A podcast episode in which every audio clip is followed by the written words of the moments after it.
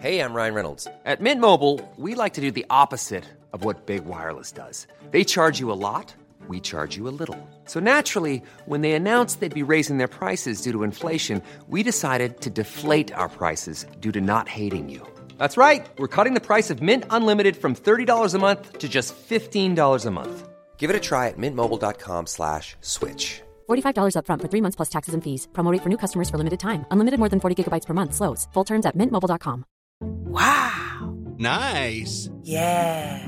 What you're hearing are the sounds of people everywhere putting on Bombas socks, underwear, and t-shirts made from absurdly soft materials that feel like plush clouds. Yeah, that plush. And the best part? For every item you purchase, Bombas donates another to someone facing homelessness. Bombas. Big comfort for everyone. Go to bombas.com slash ACAST and use code ACAST for 20% off your first purchase. That's bombas.com slash ACAST. Code ACAST.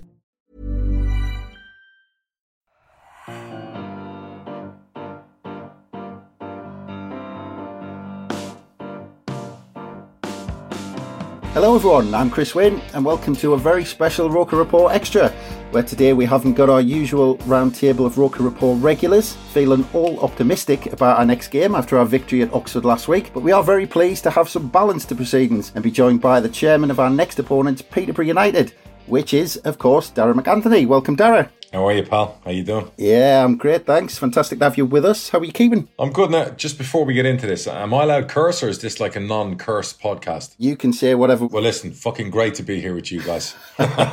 Good stuff. well, maybe to carry that theme on, I mean, we, last caught up with you in August of last year, which seems like an absolute age ago, ahead of our capitulation at London Road when you turned us over 3 0 and we had Luke O'Nien and Charlie Wyke sent off. Um, I Oh, imagine you God. enjoyed that one. God, I remember that now. Yeah, I mean, it, that does seem like years ago now, doesn't it? It's does, doesn't mad. it? I mean, yeah, um, yeah, it was, wasn't it? Maddison scored two, I think, and um, Josh Knight scored the other one. So yeah, quite uh, quite different, really. I mean, a year later. So you're starting eleven compared to then and now. Uh, how many changes? Not a huge amount. It's more the system and Yeah. the way we're playing. I think is Yeah. the is the main difference. Change Yeah. of managers, not not necessarily the players. But yeah, I, I thought I'd throw that one in first so you can enjoy that one before I got into the tough ones. um, but yeah, it does seem like an age ago. It does a long time ago. Yeah, crikey, almighty. absolute lifetime ago. Um, um, To be fair, I mean one one or two things have happened um, since since we since we last caught up, Darragh. Um, so let's try and cover those and bring us up to speed. Yeah, of course. Before we get to our next game. So I mean, going back to kind of March of this year, and Hmm. you know when the spread of COVID nineteen started to present itself. I mean, from the point of view of a chairman of a football league club, how how did you feel the initial suspension of the league was dealt with by the EFL in terms of trying to avoid uncertainty for, for clubs like yourself? you know, I was in Dubai um, on a holiday with my missus, and we'd just beaten Portsmouth 2 0. And it all then in the, in the days preceding, everyone had seen what was going on in Italy and Spain. And, you know, everyone had known around Christmas time there was this thing had broken out in China and it was starting to, you know, possibly make its way across. I think the problem at the time was the lack of information, the lack of, I'm a real data freak. So, um, you know, how, how did it really affect people? You're seeing people, de- death rates every day from Italy, death rates every day from Spain. And you're seeing all these, pi- I mean, this is the year of fucking scientists and pandemic epidemiologists and all these people who are superstars on Twitter now. I can't wait never to see another graph to do with a virus ever again. Do you know what I mean? So, and and you're seeing all these charts and you're seeing all the scaremongering starts and then the press get involved. And you know I'm lying in a pool every day watching this. And then it's like oh these, this player has it. And every time a player came down with it it was like a, a headline. Do you know what I mean? And and mm-hmm. we were playing I think Bolton the following game. We had nine games left. Six of them were at home. We were, you were our toughest I think opponent in the final nine games. And we were playing Bolton and we just beaten Portsmouth to go back into the top six. We won seven and nine. So I was sitting in Dubai thinking we were going to probably either win the league or come second. You know, we finally sorted our system out. We'd had the players we want. We, we felt strong in the run in physically. And then all of a sudden, players are getting infected. So you didn't quite know. So I got all our players like tested. Um, one of them and the football secretary were diagnosed with it. As it turns out, six months later, it turns out it was a load of shite. Those tests didn't work because they've one of them got reinfected again recently. We did antibodies; they never had it. So those tests we False- paid all the money positive. for. Yeah, back in March for the biggest load of bollocks. And um, and then we had a game of Bolton, and I was of the mind of well, we shouldn't play because we just played Portsmouth, and they'd had some players infected because of the Arsenal. They'd played Arsenal; it was a knock on. So we were like, should we really be going to that game? So I remember contacting the EFL, And at that point, I think we were all happy to take a pause for a couple of weeks until we knew more. Because you're worried about your supporters, um, particularly with a lot of older supporters at Peterborough. So you're kind of thinking, Jesus, you know, if players are infecting all the supporters, if it's really as fatal as people are saying, you know, Christ Almighty, we need to step down here for a little bit.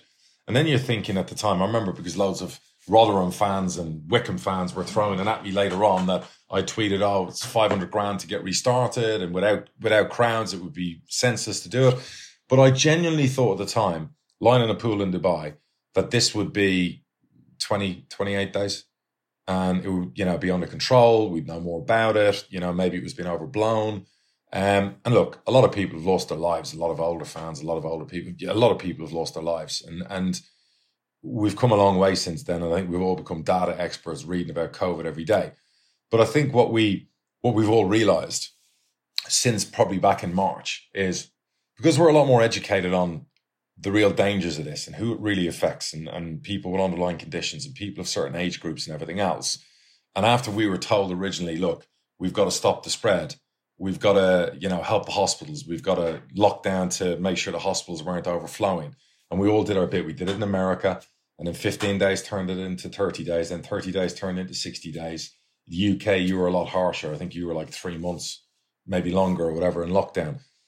And everyone's starting to realize and go, what are we doing here? Um, because as we know the virus is deadly. We know who it affects. We are now months down the line. We're all wearing masks. We're all doing our bit as we can. But the one thing we can't do is can't give our livelihoods up. We can't lose our economies. We can't let this affect our children uh, and their education. Um, because people, and, and, and people can have a go at me for saying this and whatever else. I have no skin in the game. I could sit at home with my wife in my house for the next three years without leaving my front door and still paying my bills. So, uh, you know, again, i am not saying that in an arrogant way. What I'm trying to say is, is I, I, I don't need to argue the point.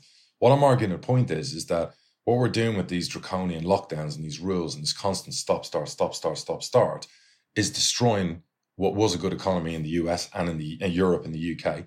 And I'm very worried. I don't think there's any coming back for a lot of people with the depression that's about to come. Because all I'm reading today, again, with the headlines, the newspapers, and the scaremongering is it's lockdown and lockdown two, and we're going to do this, and there's going to be six months of this, and you might get a day off at Christmas. Can't fucking live like that. I'm sorry. And we're at the stage now where we know so much more. We have to look after the most vulnerable. We have to look after care homes better than ever. And we've got to let everyone else get on with their lives, pal. Um, because, you know, keeping people at home again is a no go for me. That's just my opinion. And I, I apologize if that upsets mm. people. I know people have lost loved ones through it. Um, but I live my life knowing the risks involved. I wanted my children back at school. I fought hard for them to go back to school because I thought five, six months without school was a devastating effect to their mental health. Um, and I have friends who've lost businesses, have lost their houses, you know, through what's going on. And I don't think they're coming back from it. And, mm. you know, the mental uh, anxiety, the depression, the suicides, everything that's going to come, I think, in the future will be actually there'll be more deaths from all of this, and poverty included, than actual COVID itself. So I don't know where you sit on that, whether you're team apocalypse or team reality, but you know you're either in one camp or the other. It seems team mm. apocalypse. I've had a few of them come at me on Twitter, where you got young people who are obviously, you know, who are frightened of leaving their house and they're screaming about, you know, you got to stay home and you got to do this and you got to do that. And I always used to say to them on Twitter, you know, do you own your house? Do you have children in school? Do you own a business? Um, do, you, do you have all the things that in life are important to the mass majority of people who know the risks involved and are willing to take them because they need to get back to that life somehow? I hate the words the new normal. I fucking love the old normal and I want it back. and um, it, it's it's it's it's absolutely devastated football. Never mind other industries like the travel industry, the leisure industry. The fact that you're now going to have the furlough come to an end soon, what that's going to mean October, November is all those companies that were having their wages, their employees paid for them, or a large percentage, guess what they're going to do with the scissors come November? There's going to be a lot of people unemployed, and it's not going to be pretty. It's horrible, in fact. In terms of that kind of decision, I mean, in terms of the EFL, um, yeah.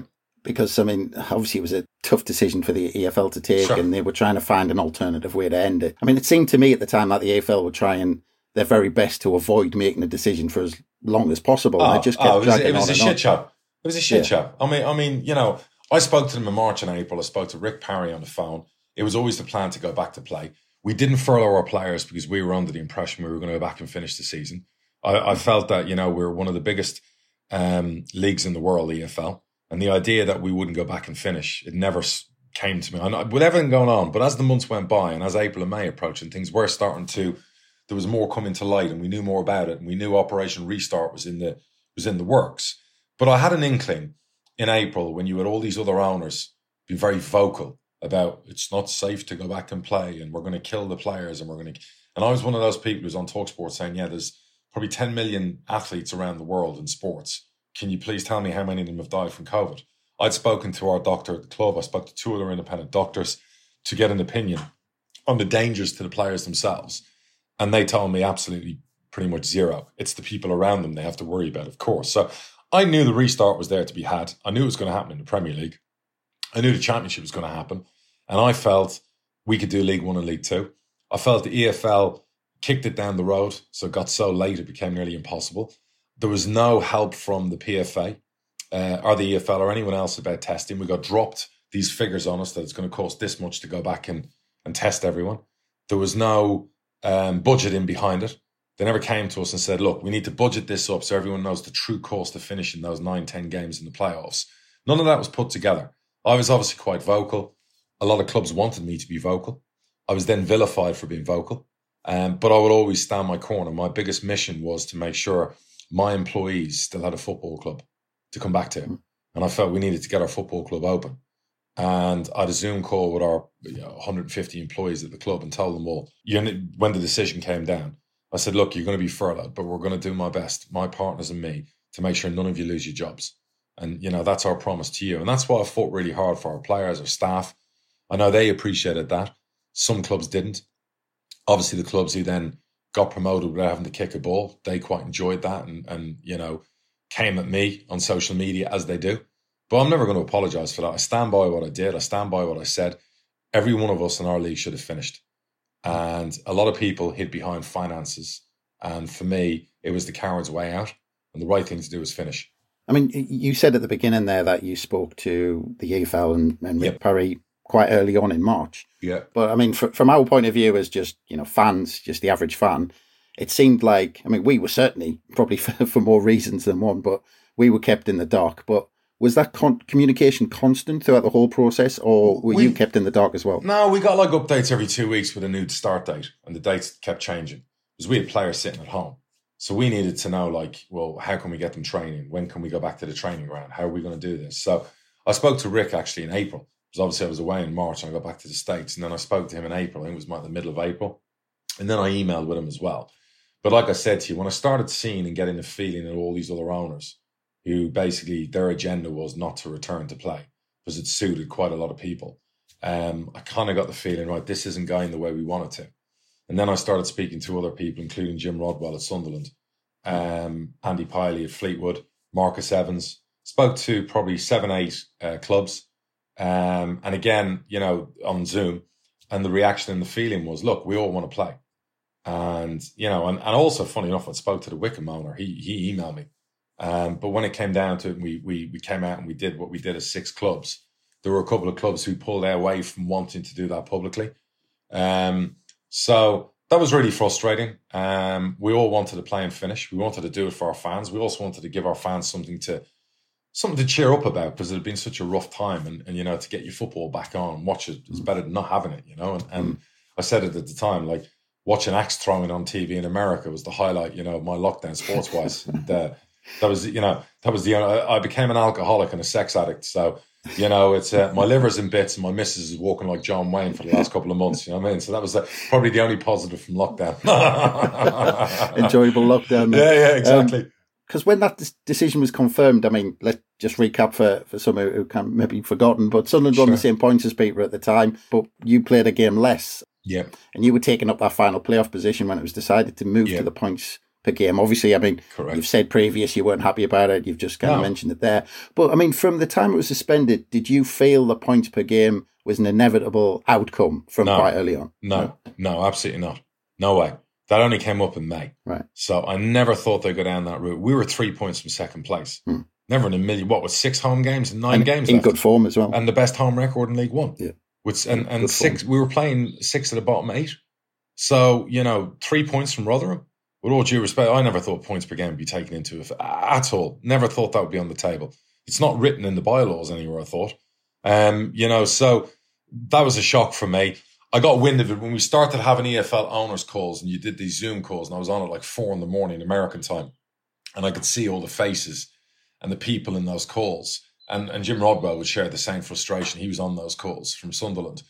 So many, the, the, the, the lack of energy in those calls from all these other owners, you know, who are like, yeah, don't want to get back playing. Yeah, we look to next season. Yeah, we can't afford to. Yeah, it's too dangerous. Nah, it's, it's you know, you just, you knew the way it was going. Uh, and someone had been very vocal on social media with their, with their, you know, mega horns, you know, prior to that. And I just like, I was like, it's nine games. You know, I, I'd worked out it was probably like three, 350 grand. And my biggest concern was, well, was we're going to have a run on refunds. We're going to have supporters. Not only that, we're also going to have sponsors. And everyone's like, no, that's never going to happen. Well, guess fucking what will happen in June? We had all that happen, including our sponsors and our naming rights people going, hey, we're 23% short here in the season. Are we getting a, you know, we can't continue this unless we get a rebate. So the financial loss compared to what it would have cost to finish, I'd always argued all along, it's probably less than 200 grand. And I thought the PFA with their war chest to 60 million could have stepped forward and gone, there's 6 million for our clients to go and finish the season for testing. Mm-hmm. And that would have taken a huge 130 grand expense out of everyone's budget. And then there would have been very little reason not to play. So for me, there were solutions and it could have been done. But the the lack of appetite from so many owners, and this is why I changed my the, my Twitter handle from owner of a football club, you know, to owner of Peterborough, because we were no longer a football club. We own a football club. Our job's to play football, and now no one wants to play football. And I still can never get over the vote. I still haven't. I, I, I've, you know what? I haven't forgotten. It's not about forgiving. I just, uh, you know, ugh, yeah. Do you think the vote was the best way to go, or do you think the EFL should have just taken oh, the scruff of the neck and said, EFL "This is what's should, happening"? The EFL should have straight away come back to us and gone. We're starting on the fifth of June. You got three weeks to get in training.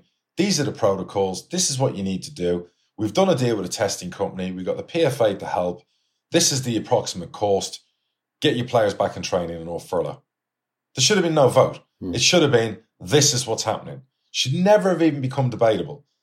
But of course, you've got people from clubs representing us on the board who are with clubs who maybe didn't want to finish, who are then in the EFL board. So there's a lot of conflict of interest. So there's so much stuff that went on, you could write a book about it. Hmm. And, and maybe when I'm finished with football, I will. Because if I did it now, I'd probably never get to buy another football club again if I wasn't at Peterborough. so, and, and, you know, people are like, well, you're not going to make any friends yet. I'm not in football to make friends. I, you know, I run a football club and a business. This isn't a popularity contest. I couldn't give a fuck what other owners think about me. At the end of the day, I run a football club. I run it well. Um, our aim is to win every time we play football. Hmm. And our aim was to finish the season. And I said it at the time, and I swore my children's life, and I love them dearly to bits. I would always vote to finish football. Even if we, we'd been bottom of the league, four points from the bottom, wherever, I wanted to finish the season. You know, to have that black mark on our history now for the history books in the future, it's, yeah, for me, no, forget it forget it. Well, I mean that that's covered kind of one of the small things that's happened sure. since we last last caught up here. so let's fast forward a little bit uh, to getting this season underway. I mean, yeah. again, how was it for you know as as the chairman of a football club like like Peterborough United in in the football league? Tough. What were the challenges to make sure you were kind of following the guidance to get going again? So we needed all the protocols and we were waiting for them for ages. We were waiting for a starting date. Then we had another Zoom call about starting dates. And you had all the usual suspects and the him and horn. And then you had a few of them go, well, we shouldn't really start again. We should hibernate. Mm. And, you know, we should like, you know, should we really be playing in September? And why don't we wait till October? And you knew what they were trying to do. It was like keep their players on furlough, keep their staff on furlough. You know, I run a football club here. You know, I want to get going. I want my players back. I want my staff back.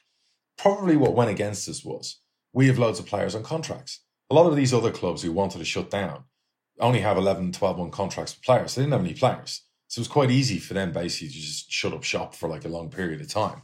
So, but we're a football club that likes to think, well, this is our business. This is the industry we're in.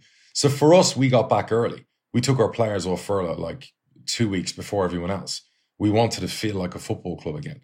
We got all the protocols from the EFL. We got our training ground sorted out. We had our COVID officer designated. We went through all the shites and the, the different hoops you had to jump through. And then we were back in business. And my manager, who was sitting at home depressed, finally could go on the grass with a ball. And it was a great feeling. So, you know, that's what we wanted to do as a club. We all knew the uncertainty involved, but we also knew we have to get on with this. You know, we can't just sit at home and do nothing. We have to get on with life. Yeah, I mean, I, I listened to your reaction on your podcast, The Hard Truth, which is Yeah. a, a cracker to listen, by the way. Thank you for the plug. I listened. I listened to your reaction on there to losing Reece Brown and uh, Siriki Dembele. Furious. and and that well, that happened before the League One opener against Accrington Stanley due to the Correct. uh, testing positive for COVID. It obviously it sounded on that podcast you were pretty uh, angry, if not fr- kind of frustrated with the players. I was. I mean, was it the position that they put themselves in? And from a club's point of view, is there anything you can do other than just trust the players? I love those two lads, and I was very frustrated because we'd we'd gone through I think seven eight weeks of preseason. We had to do like umpteen tests, tests before they came back, tests when they were back. We went to St George's Park for for camp. I did tests. Everyone there did. I've done like five COVID tests since I've been in the UK. So we paid for the testing. We went through everything. We've played all our games. We've tested. Everything's fine. You get to the season, you don't have to test anymore. You do one big round of testing before you do. And we'd made it very clear to the players, guys, we've waited so long for this. This is so important. And to have two players go fucking down before game one of the season, and not only two players, two of your starting 11, and then they affect two other people who are living with them. So yeah, I was kind of like angry. They probably know I'm angry. So they owe us big time. And all I'm trying to say, I said, I was angry with the manager as well, and probably just taking it out on him. Because I just said to him, this is housekeeping here. How the fuck do players go down with it the week before? What are they doing? Where are they traveling to? Are they traveling out of Peterborough? Because the whole idea is this is your career. You've waited months to get off your couch, get back out and do what you love doing, get paid really well to do. Why would you endanger that by possibly traveling? And what I'm saying to the players is, for the next few months, just live in a fucking bubble. Mm-hmm. You're all meant to live near the club anyway. Just go to train, go home, get takeaway, bang your missus, have a few drinks, do what you do, go to training. If you can do that and limit your interaction with the outside world just for a few months, everything will be fine in the world. And that's all we were asking. And I know it sounds hypocritical, we've got to live our life and whatever else, but the, the eyes of the world are on us. If we want to give our fans football with fans, we have to take that responsibility as football clubs and football footballers to make sure that we're not having a mass spread of COVID amongst players. None of the players are going to be affected by it, health wise, thankfully, because of the statistics. But it's the it's the publicity. It's like today, Leyton Orient, they've got players with COVID. And now you're talking about the headlines, oh, the Tottenham game might not go ahead. No one was writing articles about us a week ago about our players. Hmm. Why all of a sudden are the press picking up on the Leyton Orient story today and making a hmm. fucking meal out of it today? Why do you think that is? It could it be to do with all the lockdown too and all the drama and 50,000 infections in October? But seven days ago, Peterborough United, in their first league game of the season, had the same problem. So do you get my frustration? So if, if, if Boris is going to lock everyone down, and this isn't a dig at sports journalists because I love them, lock all the essential workers like journalists down as well with us. Let's see how the narrative changes then when we all come out of lockdown. Well, let's let's leave COVID behind for a little Sure. bit because I think I think we've covered that. You're definitely Team Apocalypse over there, aren't you? I mean, at, at, my count, this is your 15th season at Peterborough. Have I Oh, got that Jesus. right? Is 15? Probably. 15th Probably. season? I think it was Probably. 2006. I mean, from an outsider looking in, in general terms, uh, can you've progressed from being essentially a League Two side into an established top half League One Sure. club during your time. I mean, do you think that'd be a fair summary of the progress you've made? Yeah, definitely. Yeah, we should have done a lot better. You know, there are small moments in life. We call them sliding doors. You know, like we had a young team that got relegated from the championship with 54 points. That'll never happen again. It's in the Guinness Book of Records. If we if we hadn't, if that hadn't happened with the last kick of the season, we'd probably be a top 12 championship side now. You know, that there's so it might look like we've only come from the bottom of League Two up to, to top half of League One, but in that story is a lot of other things. Do you know what I mean? There's promotions, there's cup triumphs, there's wins at Wembley, there's wins at Old Trafford. Do you know what I mean? There's there's 55 million pounds in player sales of young players. You know what I've done at Peterborough recruitment, and again, people think you big headed fucker saying all of this, but there's no better deal maker outside of the Premier League than me when it comes to recruitment and transfers in football. And I've proved that over 12, 14 years. You'd probably say 12 because it took a few years to get our policy up and running. And, you know, we now have an academy that's going to move up to category two um, in 12 months' time. We have a training ground that's second to none. We are just doing a deal to buy our stadium and we're building a new stadium. So there's a lot of stuff, progression in, in the pipeline. And obviously, we have to back that up now on the pitch and get our arses out of League One and into the Championship. And the biggest kicker about COVID last year was we felt nailed on that we were going to go up. mm. Just because you mentioned it there in terms of the, the academy and you're sure. looking to move to a Cat 2, what do you think of Sunderland's kind of insistence on, on sticking with being a, a Category 1 academy while they've been in League One? I think it's the right way to go for any club. Sunderland, I've said it before, is a Rolls Royce in a garage full of three series BMWs. Do you know what I mean? If if if that metaphor makes sense. Mm. If you look at if you look at the Sunderland training ground, if you look at the Sunderland ground, you know it's a Premier League club, and their academy has provided some financial, you know, um, stability the last couple of years, or not stability, but it's given them a few quid when they've needed it.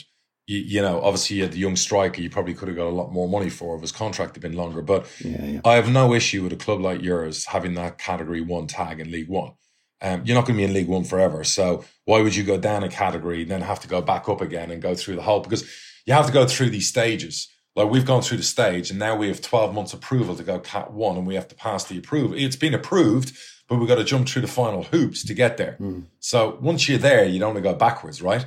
Mm. And fans will tell you, and you probably know this, there's nothing better than one of your own. Yeah. Oh, yeah. And yeah, I would imagine the passion of the Sunderland faithful would feel the same. So our, our, our MO is to have minimum two, three every year out of our academy and our first team squad. This year, we have a batch of four of the best teenagers we've had in my 15 years that are worth a fortune and will play at the very top. And we're very patient with them. And it's a real kudos to our academy. And that will only get better as we go through the levels of category where we can keep our best youngsters. So Sunderland, I would imagine, depending who current owner, the future owner, whatever happens with the club, what's their philosophy? You know, but if you're a fan, you want the philosophy to be a bit of a blend. And we're a bit of a blend. Category based, youth based, and then obviously gem based with how we recruit, with a sprinkle of a couple of older players, but not too old. yeah, you're right there. There's nothing better than uh, one of your own, but uh, you don't know whether to laugh or cry when you see them winning the Champions League with a with a different side. Listen, I'm, I'm a Liverpool fan, and and Jordan, look what the captain he's turned into. Brilliant. But you, you, you, you know, Klopp has probably made him more into the look. He was great under Brendan, and I always say when he was red carded, we lost the league that day when we beat Man City years ago. Such was his. Sometimes you look at a player and go, "What did they do?"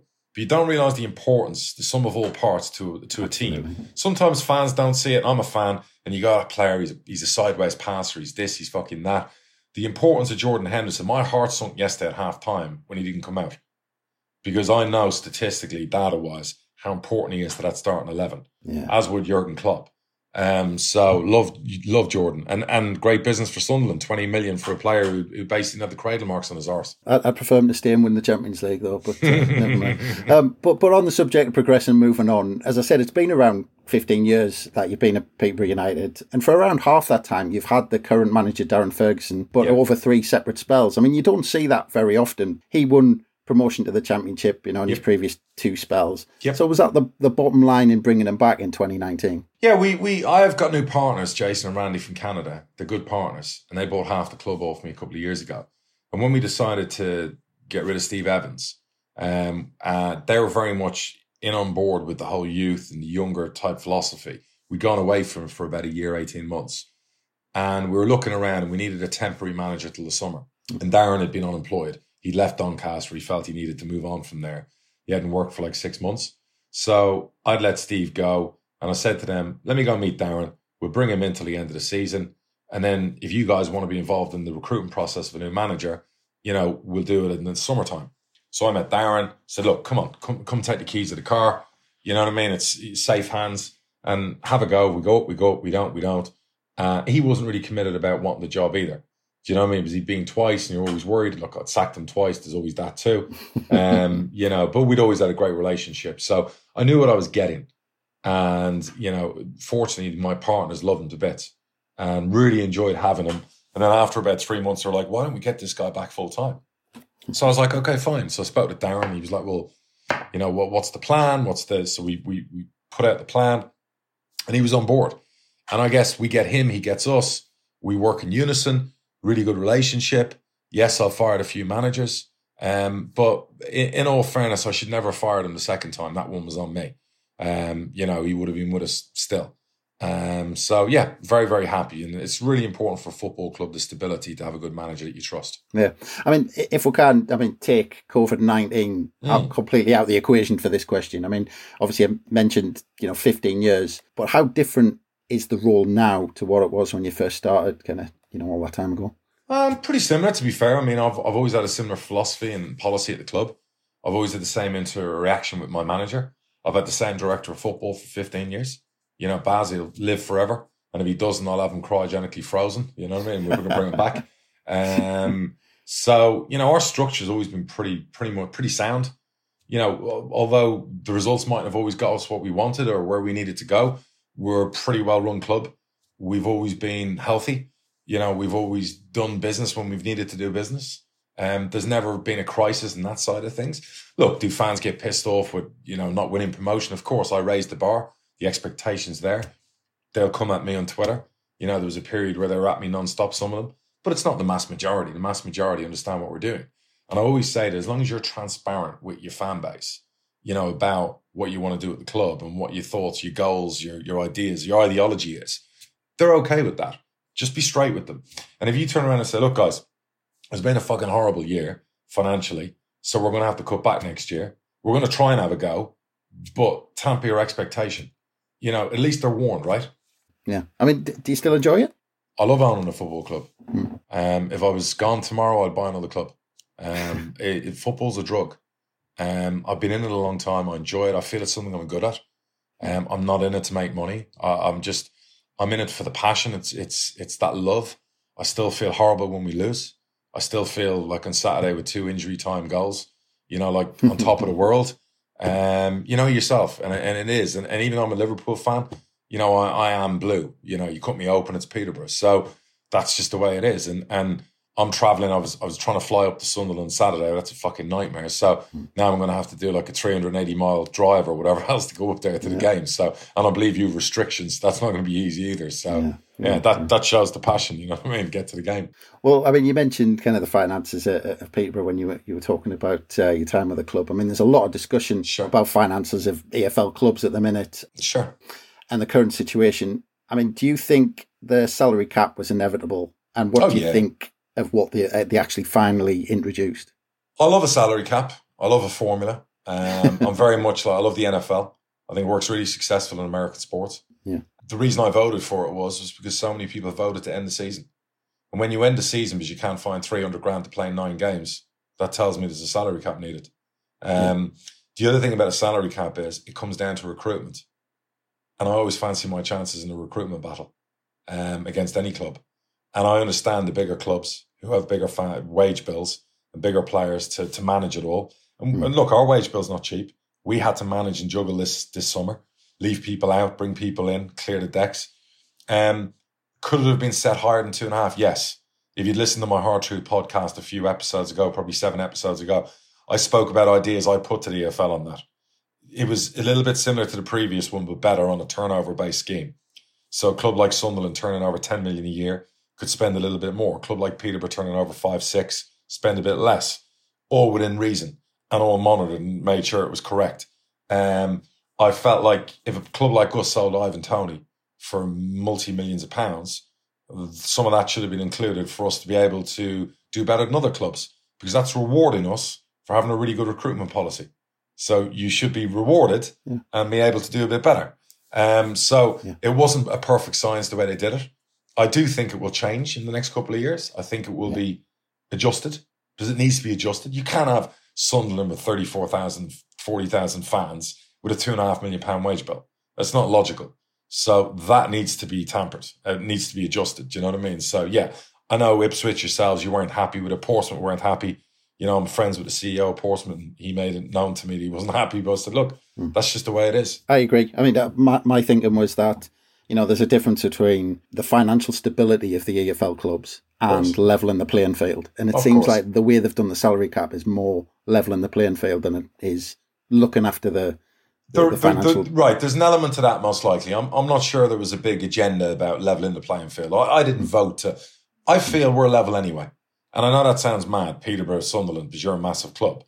But if you look at last season, hmm. You know, I, I feel you're always going to be one of the favourites for the league. But I would feel that if we weren't up there competing with you, I've done something wrong.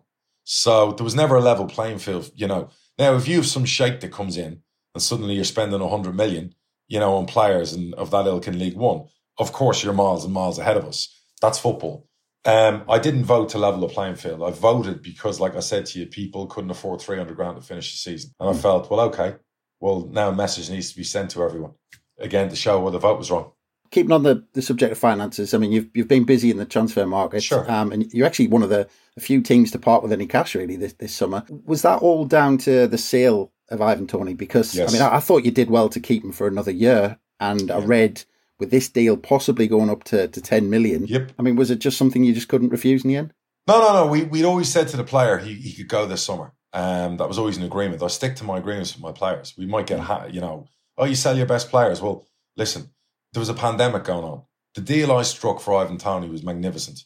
Nobody would rival that deal uh, in a pandemic, and um, we always knew that we were going to lose him. So to get the players back we had last year, to do a bit of business, to get his replacement, we would need to sell him, and we would need to do the business right. So I structured all the deals we were doing over time. And when we got the Ivan deal, that's over time. So it was on one hand, cover what we spent, and we spent over a couple of million on players. And then on the other hand, to help us pay for our budget this year and some of the losses from the from the pandemic ending, because we took a serious financial hit with everyone voting no. So that deal, you know, and and and we had massive money offered to us for another one of our players. And I don't want to go into that who he is, but hmm. and we told that player he's not leaving. And we had two clubs, one Prem, one Champ, who want to buy him. And they'll probably still try up until the end of the window. But hmm. we've made a decision no, you can go next summer. And if we don't get promoted, we know next year's budget's taken care of by selling him. You know, and, and, and that's it, you know. Yeah, and I think I mean you've done probably the, the top two deals in, in League One in terms of Clarke-Harris and, and. Yeah. But I mean, are you done? Do you think in the summer, or do you think there's more to do? Hundred percent. We, I, I got a bit greedy. There was another player I thought we'd go, oh, you know, that's like a something a bit special, maybe. So we had a pop at someone else. We agreed a fee, but the agent, the player, it all went pear shaped. So I pulled out, and um, and I don't usually pull out. so um, so so I just decided at that point, you know what, we're okay, we're good, we're done, and uh, you know we we feel squad wise, strength wise, pretty much ten of these starting eleven last year is still there, um, plus some additions, and now we have younger players who are a year older. So we feel we're in a good spot. Um, it's early days, and you know you, you lose your first game, bag of shit at Accrington and Stanley, not great against Fleetwood. We're now going to the to the monsters, the the big club in League One, Sunderland, and I say monsters respectfully, by the way, when I size club Mm. Yeah, wise. yeah, yeah. So we're, we're we're driving into the Rolls Royce Stadium on on Saturday, and again a club that's probably the favourites for the league, and who knows? You know, we could get tanked. You know, it could be an entertaining game. But I do know this: regardless what happens on Saturday, it's not going to determine who gets promoted. We'll we'll come back to that. Sure. um, but I mean, th- th- there's been a lot of discussion at Sunderland in terms of the scouting system and the use of data analysis. I mean, Sure. Hmm. you've already said you love your data, but without giving an, any secrets away at Peterborough, is that something you do to analyse targets? Yeah, I, I run that side of things myself. And um, I do it with two people who work for me, not the club. So they they're my private people and I have a system. I've used it for a long time and that's what I do. And with my partners, basically, my role is I have final decision on all football related stuff, um, ins, outs, everything. So, and then Barry works for me within that um, on certain deals. Sometimes I'll do stuff on my own, like I did the Ivan deal. Um, and, and a lot of the time, Baz will do a lot of the stuff as well. So, you know, there's, there's, there's no perfect science to recruitment, but there's definitely a, a formula to how you do it. And we don't always get it right. Yes, we get some good headlines when we sell players and we do whatever else, but it's tough. It's tough. As you saw in the documentary, you know, it's tough. You know what I mean? Particularly on deadline day. You know, Yeah, it's yeah. tough. I mean, uh, on the subject, I mean, a couple of chances I wanted to, to mention to you, a couple Sure. of players. Um, the first is um, Jack Baldwin. Mm-hmm. Um, obviously, your captain when we signed him in, in 2018. And Yep. at times, I mean, for us, he looked like, you know, he had all the tools at this level, but he didn't last too long at Sunderland. Are, you- are you surprised how it's gone for him No. since he left Peter? Um, I paid 500 grand for Jack as a 19 year old. He was magnificent for us. Eddie Howe offered us 2 million after we lost in the playoffs in League One. He wanted to buy him for Bournemouth in the Premier League. Top class young centre back. We said no. We thought we'd get four. Um, and come the end of that window that summer, he ripped his leg, he did his ACL, he did his MCL. he damaged his leg very badly. He was out for 14 months, lost a yard of pace. For a centre half, that's tough. And that young player, I'm gutted for him because he's the nicest man you'll ever meet and he should have played in the Premier League. Mm. And that set him back massively. Some players come back from that, some players don't. And when he came back, he always had that mistake in him and it didn't seem to go away. And I hope now he he builds on the, I think he's going to Bristol Rovers and hopefully, you know, that will work out and he'll he'll do really well. I knew when he started with you, they were calling him Jack and Bauer, I think it was, or whatever at the start. And, and I, I was like, I was smiling. I was hoping it was going to go really well for him. Mm-hmm. But I was just gutted that he was a player that could have gone. We had two that season, him and Jermaine Anderson, both we had had multi million pound bids for, and both did their ACLs. Mm-hmm yeah. horrible. Yeah, no, he, he started off fantastic, and then yeah. yeah. as you said, a couple of mistakes, and it was it was at the business end of the season, I think, and yeah, kind of just went a bit wrong after that. But um, but the, the other player I wanted to mention was probably you probably guessed, but it was Marcus Maddison. Yes. Still a free agent, as far as I know. I mean, do you think he's one of the many players this summer who's fallen into the trap of trying to sign for a championship club, thinking, "Oh, well, I'll be able to get a League One club," and then the salary caps come in, and they've found it difficult to actually find a club generally. I know he's had a dig at me recently on social media about how the club try. I, I did nothing but look after that kid for years at my club. The stuff I had to put up with, and I obviously did a, a video on that at the end of the January window. And for him to come out and say things like that was just like, yeah, I couldn't believe it. He's there's only one person to blame for him not being on ten grand a week right now in the championship, and that's him. I did two deals in January, one with Charlton, didn't realise they had a transfer embargo as it turned out, and we'd done another deal with Birmingham and he turned down both of those clubs. That he he spoke to Charlton, but he didn't even want to go go to Birmingham. And I told his agent at the time, I told him, bad advice, take the deal. He thought he'd go in the summer as a free, and he'd be able to, you know, have the pick. And we did a deal last minute with Hull where he could go and play at the end of the season. Didn't work out. I think he then didn't want to come back and play when they needed to end their season. That didn't go down well and yeah, and someone will give him a chance because he's a mercurial talent and and he's a great player. But mm-hmm. until he gets that right, you know, his head right and and and the full commitment to the game, um, he could be in the lower leagues for a while. Mm-hmm. Um, but could he play higher all day long in a heartbeat with mm-hmm. that talent? But you gotta. I say it to my players all the time. You have to commit to your craft. You have to give it everything. Just like if you're a welder, if you drive a bus, if you serve drinks, you do it to the best of your ability with the best work ethic possible. And I've done all those jobs when I was younger. And the one thing you could never say is I wasn't a hard worker. You know, put me in a room with anyone, I'll outgraft outgraft anyone. I think he's like last link to the MLS, but um, we'll see. We'll really? See. I'm sure. I think so. Yeah, since Cincinnati, I think we're linked with him, but that was last month, so it's been a while. Um, right. But yeah, I mean, go, going back uh, to our last meeting at, at, London Road, it was only a couple of months later that we sacked Jack Ross as we kind of yes. were in a when we were in a playoff position. Yes, I know a lot's happened since then, but can you remember being surprised that we decided to make that change in October? No, because I think what had happened was you were worried about um, history repeating itself from the year before. I think you know Jack Ross is very much that one 0 manager, whereas we've always been that five four team. We like to score more goals and attack. Whereas Ross probably at the time was get a one 0 lead and then try and hold on to it, and it backfires and blows up in your face. Yeah. And the Sunderland fans and that fan base in League One's not going to accept sitting on 1 0 leads. Yeah. You know, you own Sunderland Football Club, you're going to have to get a manager who's got balls like melons, who knows he's going to have to go out and he's going to have to have like Rolls Royce football to, to match the club and go and put the knife to teams. So, in other words, you're 1 0 up, you bring another striker on, not a defender. And I think that if you looked at his stats in the first season, he drew too many games because he was a little bit too cautious. So I think probably the owners looked at it and went, well, it's going that way again. And if we end up in the playoffs here, we're going to, history's going to repeat itself. So, and I'd imagine the fans get quite restless, get quite negative, get quite vocal, and then the pressure starts to build. So they probably thought at times, I've, I've sat managers in the playoff spots before. So that's no new one. If you feel it's not going the way you think it should go, you, you have to uh, be decisive and you have to take action. So that's probably why the owners did that. Um, but I think Jack Ross is a good manager. But I just think for what Sunderland needed in League One, Sunderland should have hired Darren Ferguson. Darren Ferguson's been promoted multiple times from League One. You know, and, and amazes me he's never had a chance at other clubs. You see some of the managers these big clubs going higher. He was unemployed, I think, when you guys were, were looking for a League One manager. And he should have been the first port of call because he would provide young, attacking football that would excite the crowd. You would have 5 4 score lines. You would have goals galore. And he's a promotion winner. And I was amazed. Do you know what I mean? And I remember saying to the gaffer at the time, if Sunderland called you, he wasn't my manager, we were just talking. And he was like, no. And I said, well, that's ridiculous. You should be on the list to interview. And, um, you know, that's the kind of manager maybe at the time that. But look, what they've got now is they've got a manager who is a League One uh, promotion winner, very experienced, knows what he's doing, knows what he wants from his players, won't take any bullshit. Um, and you've probably seen that discipline in, in your start to the season. Do you know what I mean? So Yeah, I, yeah. I, I think you're in very good hands. Yeah, yeah. I mean, it was just after that as well. I mean, it was our Boxing Day game that where it really kind of turned on on Stewart Donald. I mean, were you surprised how how it went after that for Stewart Donald, or do you think anyone would have been under pressure if they failed to get straight back into the championship in the first or, or even second attempt?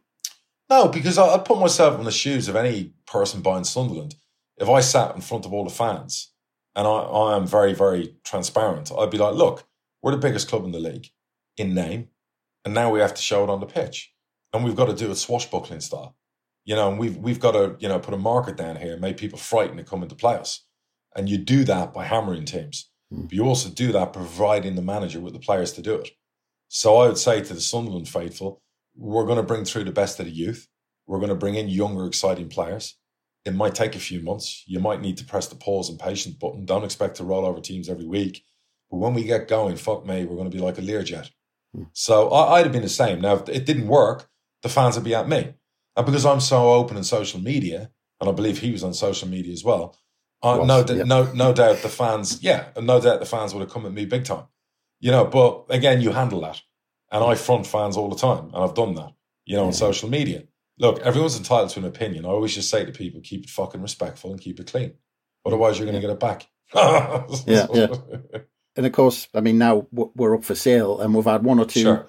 characters uh, publicly declaring their interest, which I think you've had first-hand uh, experience of seeing on social Yeah, media. yeah, yeah. Um, I mean, is it is it just about the worst time to be trying to sell a football club, or are there people out there who still see this as an opportunity? No, there are, if I didn't own Peterborough, I'd set up a brokerage to sell football clubs because you know I could put deals together, and it, I just don't think there's enough good ones out there who know what they're doing. There's definitely an appetite from people, particularly in the states and in Asia uh, and the UAE, who want to buy football clubs. How on earth Sunderland's not been sold? I've no idea because it's an absolute sleeping giant, and it's an absolute, you know, from a financial point of view. You look at you look at what Mandaric did with Portsmouth, with Leicester, with Sheffield Wednesday. I think he made collectively like 150 million through those three clubs, going in, doing it the right way, getting them in the right position, and selling them when they're at the right point. And Sunderland is an absolute a dream buy for anybody. Now, I have no idea what the current owners want because obviously I own a club, so why would I have any idea? I don't know um, what the figures are. So they could be on the. high. Do you know? Does anyone know? He's he's publicly come out, and I can't remember the exact figure, but it was something like around the thirty-five million mark that he Bargain. the club. Absolute bargain.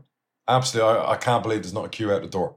Absolute bargain. If that's true, absolute bargain. So I'm I'm astonished nobody's jumped in and, and, and paid that. Well, as I said, there's one or two who uh, have put their hand up, but I don't know how uh, Yeah, look, serious they you, actually are. you, you know what? There's, you know, there's, what do they say? You know, money talks and bullshit walks. You know, at the end of the day. So anyone who comes out publicly and says I'm Yeah. buying a club, if I if I was out down the market now buying a club, you wouldn't hear from me, even though I love the sound of my own voice and there isn't a microphone or a camera I've met that I don't like. You wouldn't hear from me unless the money was sat in escrow. You know, telling people, look, there's a deal. If it's come out publicly, this is what we're going to do. Because I would, I'm one of those superstitious people. I would hate, you know, for the shit to end up in my face where I'm, oh, I'm buying this club and then it doesn't happen. So th- that I, I can't stand when people are like, oh, we're buying this club and we're doing this. And I don't know who that clown was who came at me on Twitter. But, you know, at the end of the day, that football club deserves a good ownership structure. I haven't got a problem with Stewart. I thought him and his guys would be good owners. Um, I understood what they were trying to do. I thought it would work. It, it might still work, you know, at the end of the day. So, you know, his heart's probably in the right place. He loves his football. I know he owned the club before. Um, I know he obviously travels a long way. And, uh, you know, why has it gone wrong? million dollar question for for some Yeah. Of the fans at the minute. But uh, but yeah, I mean, Peterborough season so far. You mentioned some of the games. Three points out of a possible six. What's your assessment so far? We haven't even left first gear. We, you know, missing key players because of the COVID. We signed obviously our million pound striker who who wasn't fit when he came. You know, so we're now getting him in shape. Sammy was at Bristol. Sammy Szmodics. He hardly played, so he's not super fit. Then Dembele went down with COVID, and he's going to be the best player in League One. Dembele this year. When he came on for the second half against Fleetwood, their defence basically parked on their goal line for the last thirty minutes. So that that was funny to watch because he just frightens the life out of teams um, when he's running at people. Um, I uh, yeah, I mean it's one of them things where you're thinking you lose to Akron and you lose to Fleetwood, and then you got to Sunderland. That's not a dream start for like one of the bookies' favourites. But like I said to you, I don't get that upset early on anymore. We had a crap start last year. We lost, I think, four of our first five games. So the old saying is, it's not how you start, it's how you finish. But COVID's put paid to that. yeah, well, I mean, as well as I mean, it has the has the money you've spent in the two the two major signings. Do you think that's raised the bar in terms of expectation as well? Uh, of course, because people saw what we were like with those players at the end of last season. We've brought back Reece Brown. We've brought Szmodics back in. We've replaced Ivan. Ivan's nearly irreplaceable, but if you're going to go get a target man, Clarke-Harris is the best in League One, in my opinion, um, for goals and statistics and data. And he's a good age. But it's going to take time for them all to gel. Um, you're probably hoping they won't gel for another few weeks, but the point is, it will take time. Just like with Sunderland with Danny Graham, you know, it, it it takes time to adjust to a move. Um, you know, and, and everyone always gets really anxious and envious when people start and oh, they won their first five games and they're top of the league and whatever else. But very rarely is that where teams end up. I remember a few years ago we won our first seven games. Portsmouth won their first eight. You know, we finished the season ninth, and I think Portsmouth finished seventh. So it's not always about that start, is it? Yeah, I mean, you mentioned uh, you mentioned being favourites. I, I, did have a quick look at the odds actually. Um, I looked at the odds for League One top six finishes, and the two top favourites Sunderland and Peterborough. So, uh, as you mentioned, I mean, it's only the last game. Uh, sorry, it's only the third game, uh, and it's it's still early days. It's not going to decide anything. No, but is it still a big game? Is it still a huge game on Saturday? It's a massive game. We play Sunderland. Every club that plays Sunderland is a massive game because regardless how you fans feel about how it's gone, you're you're a monster in this league. You, you, you're a giant club. You know, when we go to Sunderland and an Ipswich and teams like that, I mean, these are Premier League teams. These are Premier League stadiums. These are this is what our players aspire to play at and be at and and, and that level. And you know, our, our games are always good fun. We drew 2 2 at your place a couple of years ago. We then had the 1 1 where it was injury time goals, you know, which pretty much I think put paid to your automatic hopes. Then we had last year where you came to us and, and we beat you 3 0. So they're always they're always I'm, good I'm games. struggling to say where the fun is and all of sorry, that. Sorry, No, but but but but, but an, no, no, but but they're, they're entertaining games and and, Yeah. and you know you'd like to think we're both up there. And look, if you give me one and two right now, I'll take it all day long. Um, you, you know, but Sunderland, I've said this to the fans over and over. You're not going to be in League One forever. Trust me. Um, you, you, It already, know, right- already feels like forever. yeah, it, it, it does, you know, but I, I fancied you at the end of last season to also have a run like us. So, you know, when the season was ended. So you can really ignore last season and your first season you made Wembley. So just quit bitching, get supporting. And, and, and, and, and, I'm telling you, you know, you, you're going to be back in the champ soon. Well, on that on that subject of supporting this weekend, obviously behind closed doors, how much does that come into it, like the mentality of the players? And are we starting to lose a bit of the home away dynamic, kind of without the It's, fans? it's like a pre-season game with no fans. It's like um, Saturday against Fleetwood. You know, you score two goals in injury time to win a game. Your players are basically in with the crowd. They're crowd surfing. You know, the, the, there's some gob, the some, some gobshites usually get on the pitch. You know what I mean? Like there's, there's always a bit of that. You know, and and and you hear that roar and the excitement and the adrenaline and you know and and, and look, uh, I'd love to be going to the Stadium of Light with thirty five thousand people there because I've been to Newcastle when we played in the Championship, and that atmosphere was like something I'd never experienced before, and I would imagine it's the same at Sunderland. So to not, this is my first time going there. So to not go and, and have the crowd experience, never mind as one of the players, just as you know, a, a- an owner, director, I'm gutted because I'm going to be in this beautiful big stadium, and you're going to be able to hear, you know, everyone on the sideline and whatever, and no fans. So you know, again, fans need to be back at football, and they need to be back yesterday. We're desperate for it. Um, uh, and I remember from last time, you don't make predictions. So instead, I'm going to ask you, I mean, wh- where do you think the game's going to be won and lost at the weekend? Where are the kind of big players in, in each side? if if we if we don't if if we don't start playing out of ourselves and and and, and start taking the foot off the the throttle, Sunderland will beat us. If we play to our maximum, we can win the game. Um, you know, where's it going to be won? You're strong defensively now, aren't you? You know, you, you've beaten a good Oxford side. You're very strong defensively.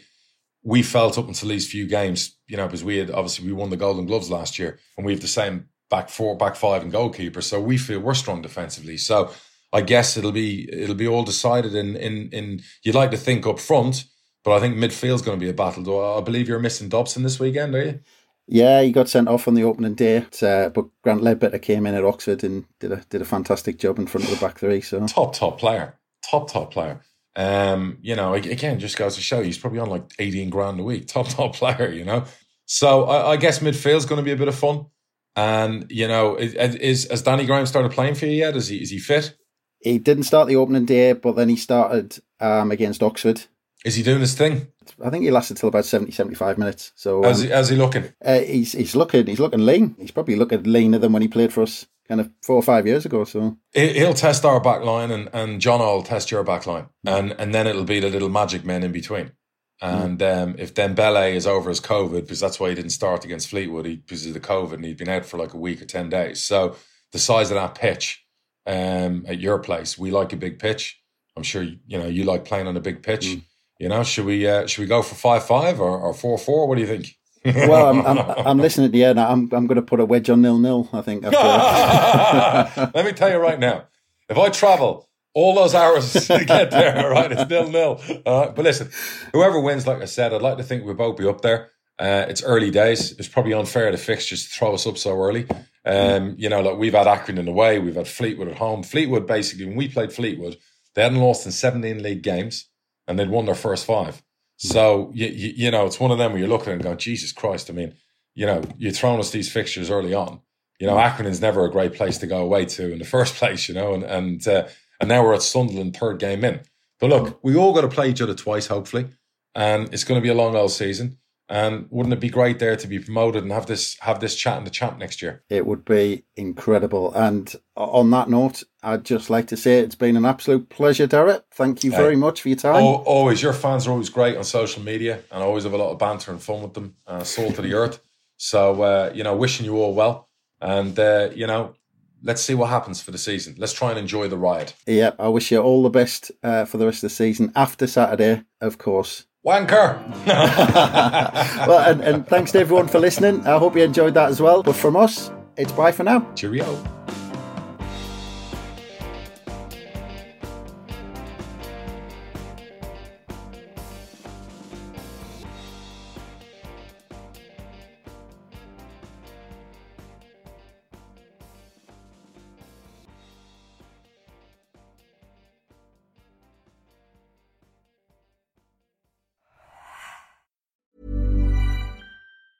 Normally, being a little extra can be a bit much, but when it comes to healthcare, it pays to be extra. And United Healthcare makes it easy with Health Protector Guard fixed indemnity insurance plans. Underwritten by Golden Rule Insurance Company, they supplement your primary plan, helping you manage out of pocket costs without the usual requirements and restrictions like deductibles and enrollment periods. So when it comes to covering your medical bills, you can feel good about being a little extra. Visit uh1.com to find the Health Protector Guard plan for you. Hey, it's Danny Pellegrino from Everything Iconic. Ready to upgrade your style game without blowing your budget? Check out Quince. They've got all the good stuff shirts and polos, activewear, and fine leather goods, all at 50 to 80% less than other high end brands. And the best part?